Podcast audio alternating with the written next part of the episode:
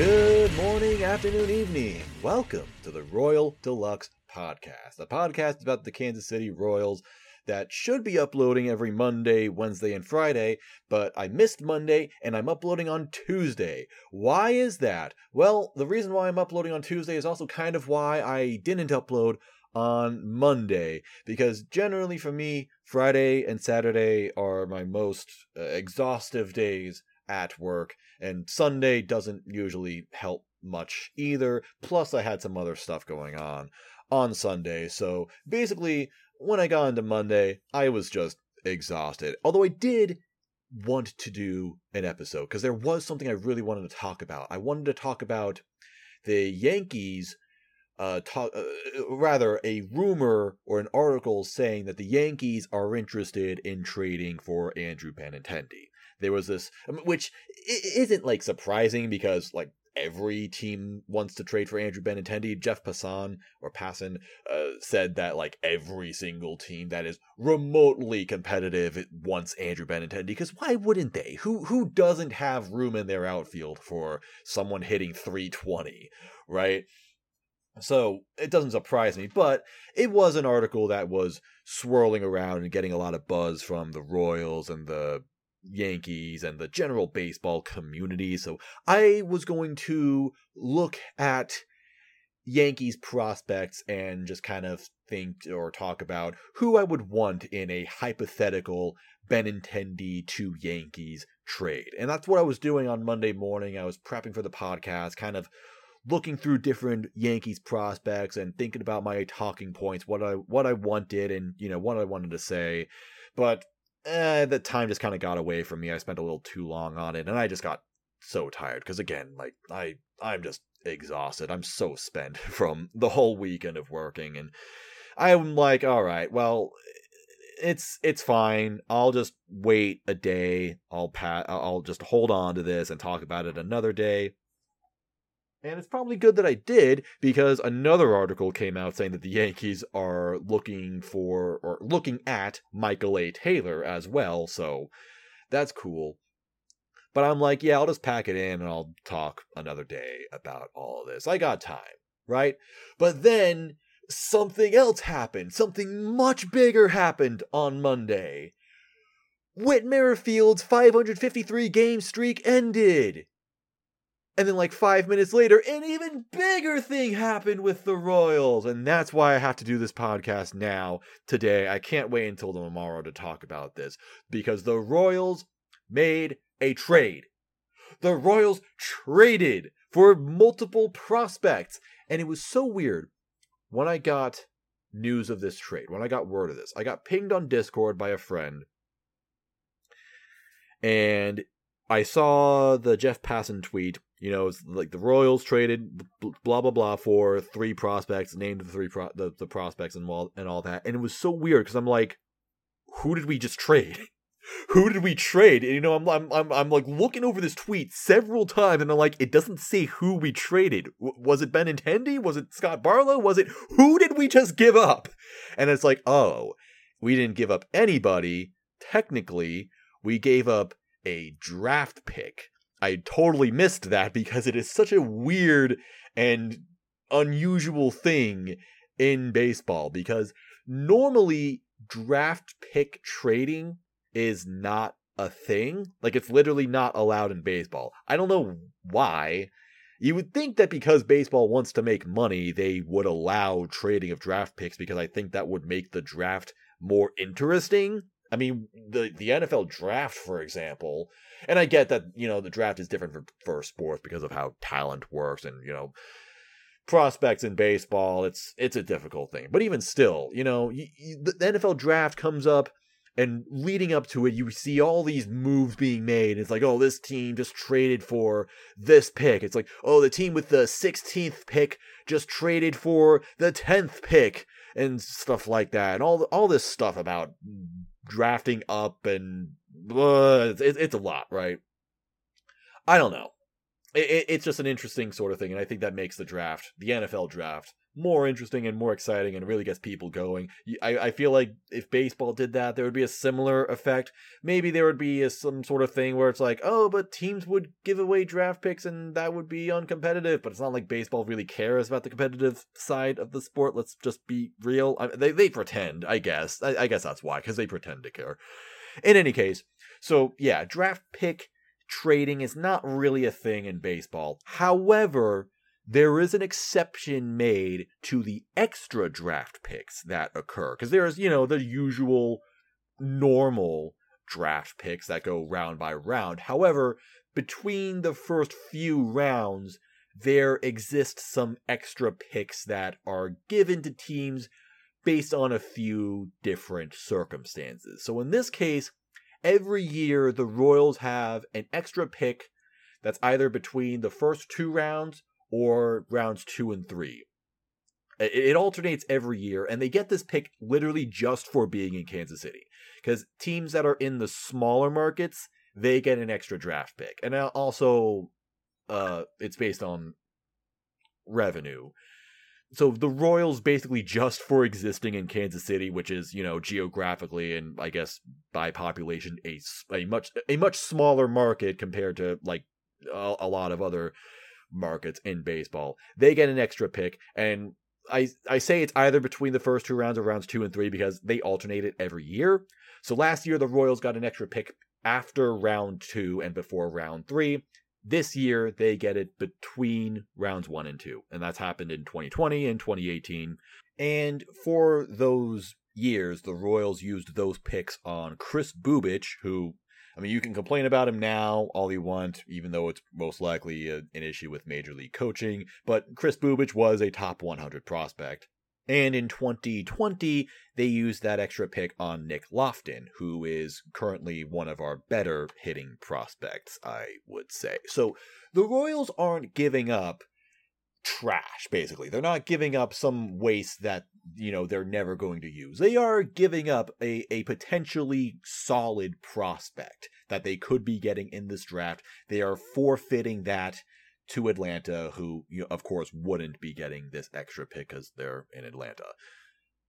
And it also might be worth noting that the draft money that would be associated with this pick, basically, teams have a certain amount of money to to use in the draft, and the 35th overall pick is worth 2.2 million basically. So the Royals are also giving up that amount of draft money to the Braves. So it's not like they can they they just suddenly have an, a one less pick but the same amount of money so they can just like go all in and or just just go absolutely ham on whatever pick they have in the first round or whatever. No, that that money goes to Atlanta as well, which makes sense.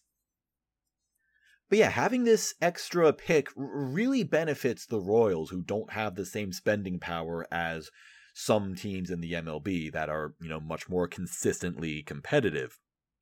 So, yeah, kind of forfeiting this advantage, it's a bit of a risk. However, the, they're getting three prospects out of this. They basically turned one draft pick, one potentially good prospect, for three prospects. Good prospects? Well, let's talk about them. Atlanta is sending over outfielder Drew Waters and right handed pitcher Andrew Hoffman and a third base prospect named CJ Alexander for that 35th overall pick. I'm going to talk about the second prospect first. I'm going to talk about the middle guy first, which is Andrew Hoffman. Because I think that Hoffman is an example of someone that you would probably hope to get. I need to turn off my phone.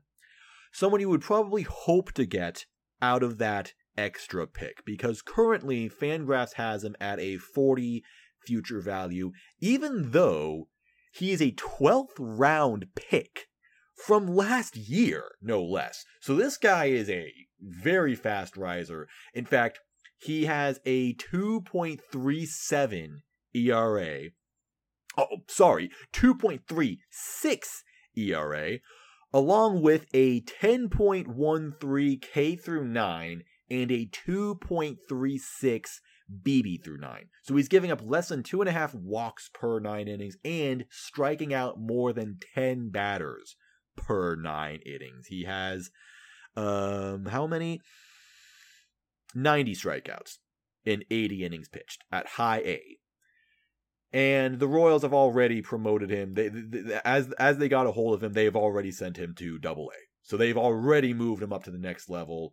Pretty good for a guy who was drafted last year. He is, a, of course, a college pitcher. This is a 22 year old pitcher, but still, I mean, it, it's pretty exceptional for a 12th round pick to not only already be in double A, but also be pitching this exceptionally well. That you're not supposed to get a legitimate prospect out of the 12th round. And again, Fangraphs has him at a 40 future value, which I would say, again, that is probably what you would expect from your bonus first round pick, essentially.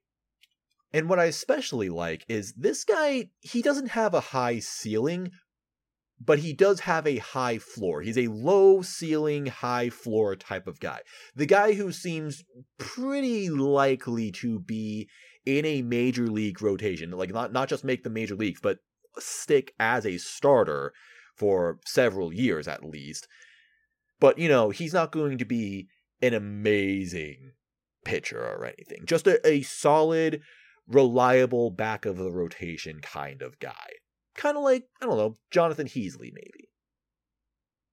He has a pretty, eh, maybe okay fastball, a good slider, and an alright changeup, but I think the command is what helps him reach a higher level and is kind of why he's able to. I mean, the stats speak for themselves. Again, he's striking out more than 10 batters per nine innings and giving up less than two and a half walks per nine innings. So, yeah, he seems to com- command the, the zone pretty well. He also relies a lot on deception with his delivery. So, he doesn't have amazing, overwhelming stuff, but solid command and interesting kind of mechanics, I guess. So, that's kind of what makes him a low ceiling but high floor kind of guy.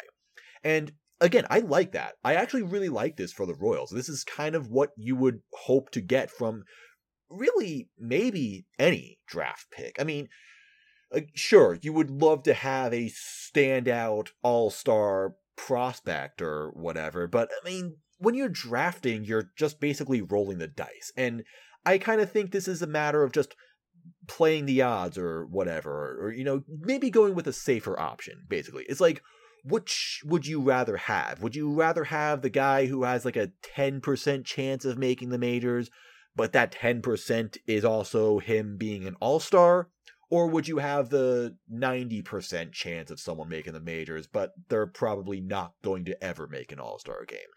I don't know. I, I feel like you would probably take that 90% chance, especially because it's not like you're giving up the opportunity to do something better. The Royals still have the ninth overall pick in this coming draft. It's not like they are giving up this huge golden opportunity that doesn't come to them every day. I mean, in fact, this is actually also a really good year to have the ninth overall pick. There's like an S tier talent that expands to the first 10 maybe even more picks it's like it, it's a really really good year to have a number 9 pick because even at number 9 you're probably going to get someone who i don't know it would be like number 5 a top 5 pick in any other year so yeah the royals are still in a good position for this year's draft they're just giving up that bonus pick that again is not a guarantee to be anything really and for that you're getting someone who you have a very likely chance of panning out as a major league starter.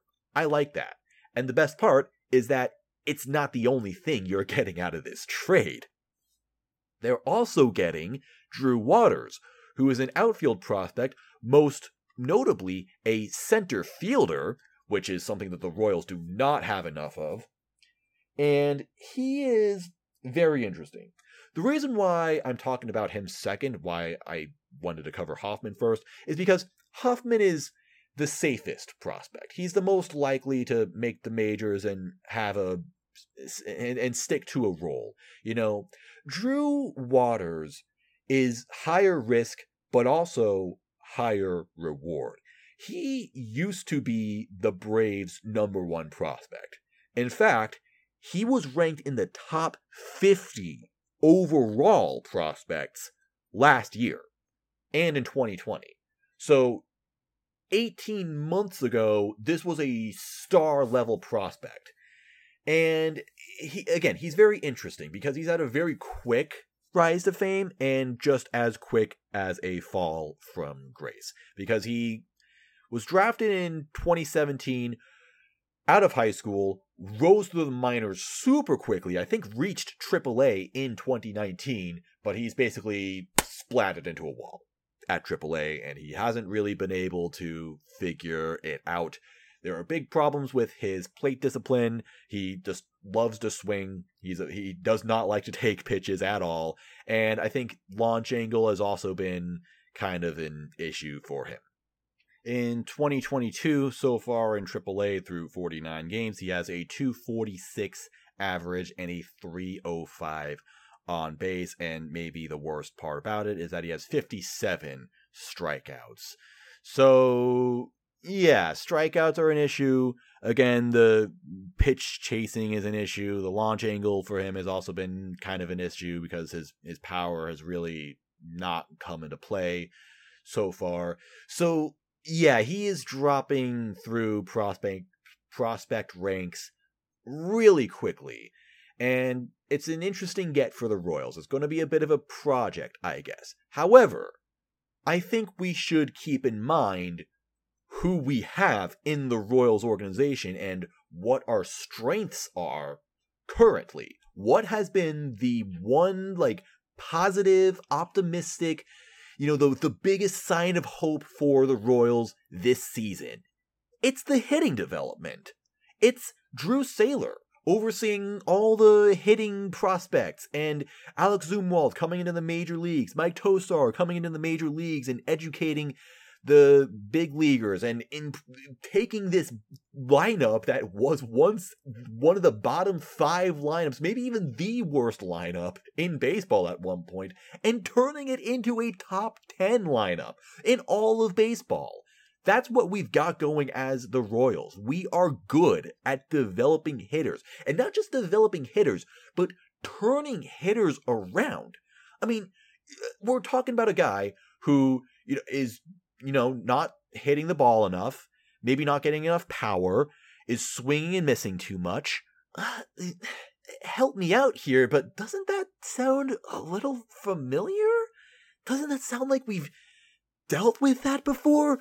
Oh yeah, like with Nick Pratto and MJ Melendez and even Bobby Witt Jr. Huh. Suddenly, I'm really optimistic about this return. I think that the Royals didn't make this move just on blind faith or like, ooh, look, a former top prospect. Wow, cool. I think that at some point, you know, the Braves came to the Royals because the Braves did actually come to the Royals. They are they are the ones who initiated this trade, and they're like, "Hey, we we want your extra draft pick." And then the Royals were like, "Hmm, all right, who who can we get out of this?" Maybe they looked at Drew Waters and, you know, JJ Picollo called up Drew Saylor or Zumwalt or whoever, and were like, "Hey, like t- take a look at this guy." And I would like to think that you know, the Royals didn't tr- make this trade before you know, getting Drew Saylor or whoever else in the organization and, you know, have them look at Drew Waters so they could be like, yeah, I think I know what to do with him. I think I think we know what to, I think we can fix him. I think we can make this guy work. We can turn this guy around and make him the hitter that he was supposed to be, that everyone expected him to be, that everyone wanted him to be. Yeah, the Royals are betting on themselves, saying, We have a past success of not only developing but transforming hitters, including struggling hitters, past top prospects. I guess if you want to count MJ and Pratto as top prospects, they kind of were at one point, and making them good at correcting them, basically. And they think that they can do that with Drew Waters. And if that happens, if they can do that, if these guys know what to do with Drew Waters and can turn him into a good hitter, oh man, that's just that's that's so free. That's just amazing, honestly. That would be an absolutely stellar win for the Royals. That would be a steal. I mean, again, this is a former top 50 prospect. You're talking about all star material right here. You're getting a great player for your extra first round pick. Why not? Why not take this deal? What is I, I am personally really excited about this. I'm personally ecstatic because I believe in Zumwalt and company. I believe in Saylor and company. I think that they know what they're doing and they know what to do with him. And yeah, and keep in mind, you know, I'm kind of saying that Waters is a failed prospect or a failing prospect. He's still 23, and he will be 23 for the entire year. Fun fact he has the same birthday as me, although I'm three years older. so uh, that makes me feel better about myself. I'm just sitting here doing nothing, and this guy is a, you know, he, he gets to play for the Royals. but yeah, I am really optimistic about this. I'm optimistic and I'm excited.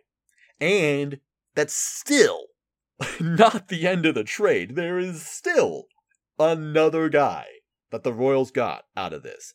They also got a third base prospect, CJ Alexander, who's a 25 year old, about to be 26 year old in double A. Yeah. Less excited about that. He does have a lot of power and doesn't swing and miss as much as guys with a lot of power sometimes do. And he comes with some good speed, but also doesn't take walks too well. Eh, I'm. I'll, I'll just say, to put it nicely, I'm not as excited. I kind of see him as some organizational depth, really, mostly. Who knows? Maybe he could be someone. Maybe he could be, at the very least, an emergency call up in the future. Something like that. But he seems like a bit of a throw in for this deal. This deal is mostly Hoffman, who seems like a likely major league starter, and Drew Waters, who has the potential and the possibility of being a great player. A great player. Like, this guy could be our, our future center fielder. Like we've been asking all this time, like, what are we going to do with center field? That is pretty much the one position the Royals like really don't seem to have a long term solution to. Because I don't really think Isbel is going to be that. I don't think Olivares is going to be that. I don't know if we have anyone in this organization who can reliably play center field every day and also be a great hitter. Drew Waters can be that. That is exactly what the Royals may have gotten from this. For for again, basically for nothing. I, maybe not it's not fair to say nothing, but they didn't give up any actual major league player. They didn't give up any actual player. They gave up a draft pick, which is just essentially a lottery ticket. Yeah. Or maybe if you want to use past examples of what the Royals can get out of this, they gave up Kris Bubic or Nick Loftin for, again, a potential all star center fielder and a decent major league starting pitcher. I'm loving it. I'm actually really excited about this, and I'm really happy the Royals made this kind of move. Because if nothing else, even if you're not as excited as me, and I understand, because, you know, it, it requires some things to go right, it requires some good player development, which sometimes the Royals can be iffy on. I get it. I, I totally get why some people can be skeptical about this. But if nothing else, this trade is what I think a lot of people and by a lot of people I say like a lot of people within the Royals talkosphere, so me, guys like Royals Review, Royals Farm, Royals Weekly, like everyone really, it feels like. We want the Royals to be more transactional, which is something that Dayton Moore has also expressed and then conveniently walked back. The Royals need to make more moves like this. And they always wait until they don't really have a decision to make anymore. It's like they have to make a move because there is no other option. So guys on expiring contracts, like they wait for that. They wait for the guy's final years, like Danny Duffy or kind of Whit Merrifield, I guess, if they trade Whit Merrifield this season. Um who else? Like uh Kelvin Herrera, I guess. you know, their philosophy always seems to be hold on to everything you got because maybe in the future it'll be better. You know, maybe next year Danny Duffy will be the ace pitcher that we kind of want him to be, or maybe next year Ryan O'Hearn will really turn around, or next year Whit Merrifield, or next year Alberto Mondesi, blah blah blah blah blah blah blah. Right? And then finally nothing happens at all, and it's like, okay, well, this guy is going to be a free agent in two months. We might as well trade him. Uh, like it's a huge inconvenience to trade players or something like that. But when the Royals make bolder decisions, they actually come out on top. And I really want them to do more kind of out of the box moves like this, like this draft trade. The two examples that I have of this, unfortunately, there are only two because, like I said, the Royals really don't like being transactional. But like the two moves that the Royals really did not have to make but did are when they traded Tim Hill and Andrew Benintendi. Because Tim Hill, we didn't have to trade him. He was a guy who was in the majors for one year, maybe two, and he was just an all right reliever. He was like a lefty specialist. I don't know. I, I didn't think he would be traded, and I don't think anybody did expect him to be traded, but he got traded. And we got Franchy Cordero for him. And I think it was either Dylan Coleman or Ronald Bolaños. I think it was Dylan Coleman. So Dylan Coleman is on the major league roster right now, and he's been one of our better relievers this year. Nice. But also, Franchy Cordero became one of the main pieces to trade for Andrew Benintendi. And we really did not need to trade for Andrew Benintendi. That was a move that was like, oh, well, we think we're going to be in the playoffs this year. Let's get Andrew Benintendi. Woo! We didn't need to do that at all. However, it's a move that did work in a way when you think about it. Like, sure, the team itself didn't win with Andrew Benintendi, and they were supposed to. That was the intention. But giving Benintendi a change of scenery and maybe some different coaching has improved him significantly, and it is very likely that we are going to trade him for prospects way better than what we gave up for him. Because even if Franchy Cordero's kind of hitting right now, we don't need him because it's year two of him in Boston. They actually DFA'd him in the offseason and then brought him back. So that wouldn't have happened in Kansas City. He would have just been DFA'd and that would have been the end of it last year. And also, they moved him to third base. Actually, no, first base. so, like, doubly unneeded by the Royals. A, a first baseman who was taking a little too long to start hitting. So, yeah. And also, Khalil Lee, who was just dropping down prospect lists more and more each year, and so far still hasn't really done anything except, I think, throw a temper tantrum in the minor leagues. I don't know what I forgot what he did. Like something really douchey just a really bad look. So yeah, I'm, I'm I'm not really missing these guys, and a couple other lottery tickets. One of them I think is pitching kind of well, but so far can't say too much about it. Yeah, odds are Benintendi is going to bring back way more than what we gave up, and that's going to be great for the Royals. That that means that overall, acquiring Benintendi put them in a better place. That's what happens when you make some creative, maybe potentially uncomfortable decisions, I think. It's when it's when you get bold, when you get a little more daring. You never know. You really never know until you just try. And I really like what the Royals did with this. It shows that they are a little more daring, a little more creative. Even if, again, it was Atlanta who came to KC first about this trade. They are the ones who started it. They are the, they are the ones who had the idea. But I I really like the idea of it. It makes me excited for future years when the Royals pick between the first two rounds with that extra pick. Like maybe in the future the Royals can be like, "Hey, we've got this extra draft pick that you know we might not need as much as some other years. Let's go around looking for failing prospects on other teams. Like like who can we get from another system that you know isn't doing so well, but we think we can transform with the with the coaching that we have on our side. You know, and we'll and we don't even have to give up actual players for it. We'll just give up this draft pick. Something like that. Maybe it could be worth exploring. It really could. It's a new sort of option the Royals have. And let's also not forget just the overall value that I think the Royals are getting. They traded a draft pick, essentially one thing, for three prospects, one of them being a former top prospect.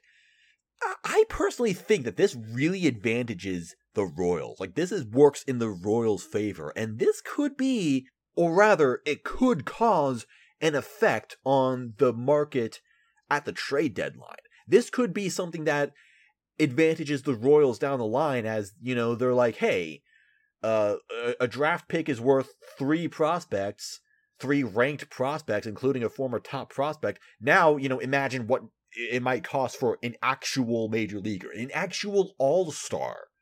You know, I, I, don't know. I'm kind of thinking that maybe the Royals are building this market so that it advantages sellers more than buyers and they're really setting themselves up for a seller friendly market which would be even better so i like this move a lot for the royals for several reasons i like it because it seems like a practical move for the royals turning one potential prospect into three with one of them having a chance of being very very good and also it's, a, it's just something interesting. It's something bold and, and creative for the Royals. It's something that we kind of want them to do, to be more transactional, to, you know, take some opportunities like this, take some risks like this. So, yeah, that's just me though. You can feel differently about it. I understand some people have reservations about the trade, and I would love to hear from you about it. So tell me at Royal de Lux Podcast at gmail.com or at me on Twitter at Royal de Lux Pod. Tell me what you think about this trade. What do you think about these prospects that the Royals got? Is it you know you know worth? Do you think the 35th overall pick would be more worthwhile than whatever the Royals got? Did we make a mistake by giving up that extra draft pick? Hmm. I don't know. It's possible. It's totally possible. But until then, um, I'm just gonna leave it at that because uh, we've got a lot more to talk about. You know, I'll, I'll come back tomorrow and talk about those games over the weekend as well as the Tigers games, both the games from yesterday and also today's game, to do Tuesday's game that's about to happen. So yeah, I'll catch you later. Thank you very much for making this podcast a part of your day, and I hope you're having a good one.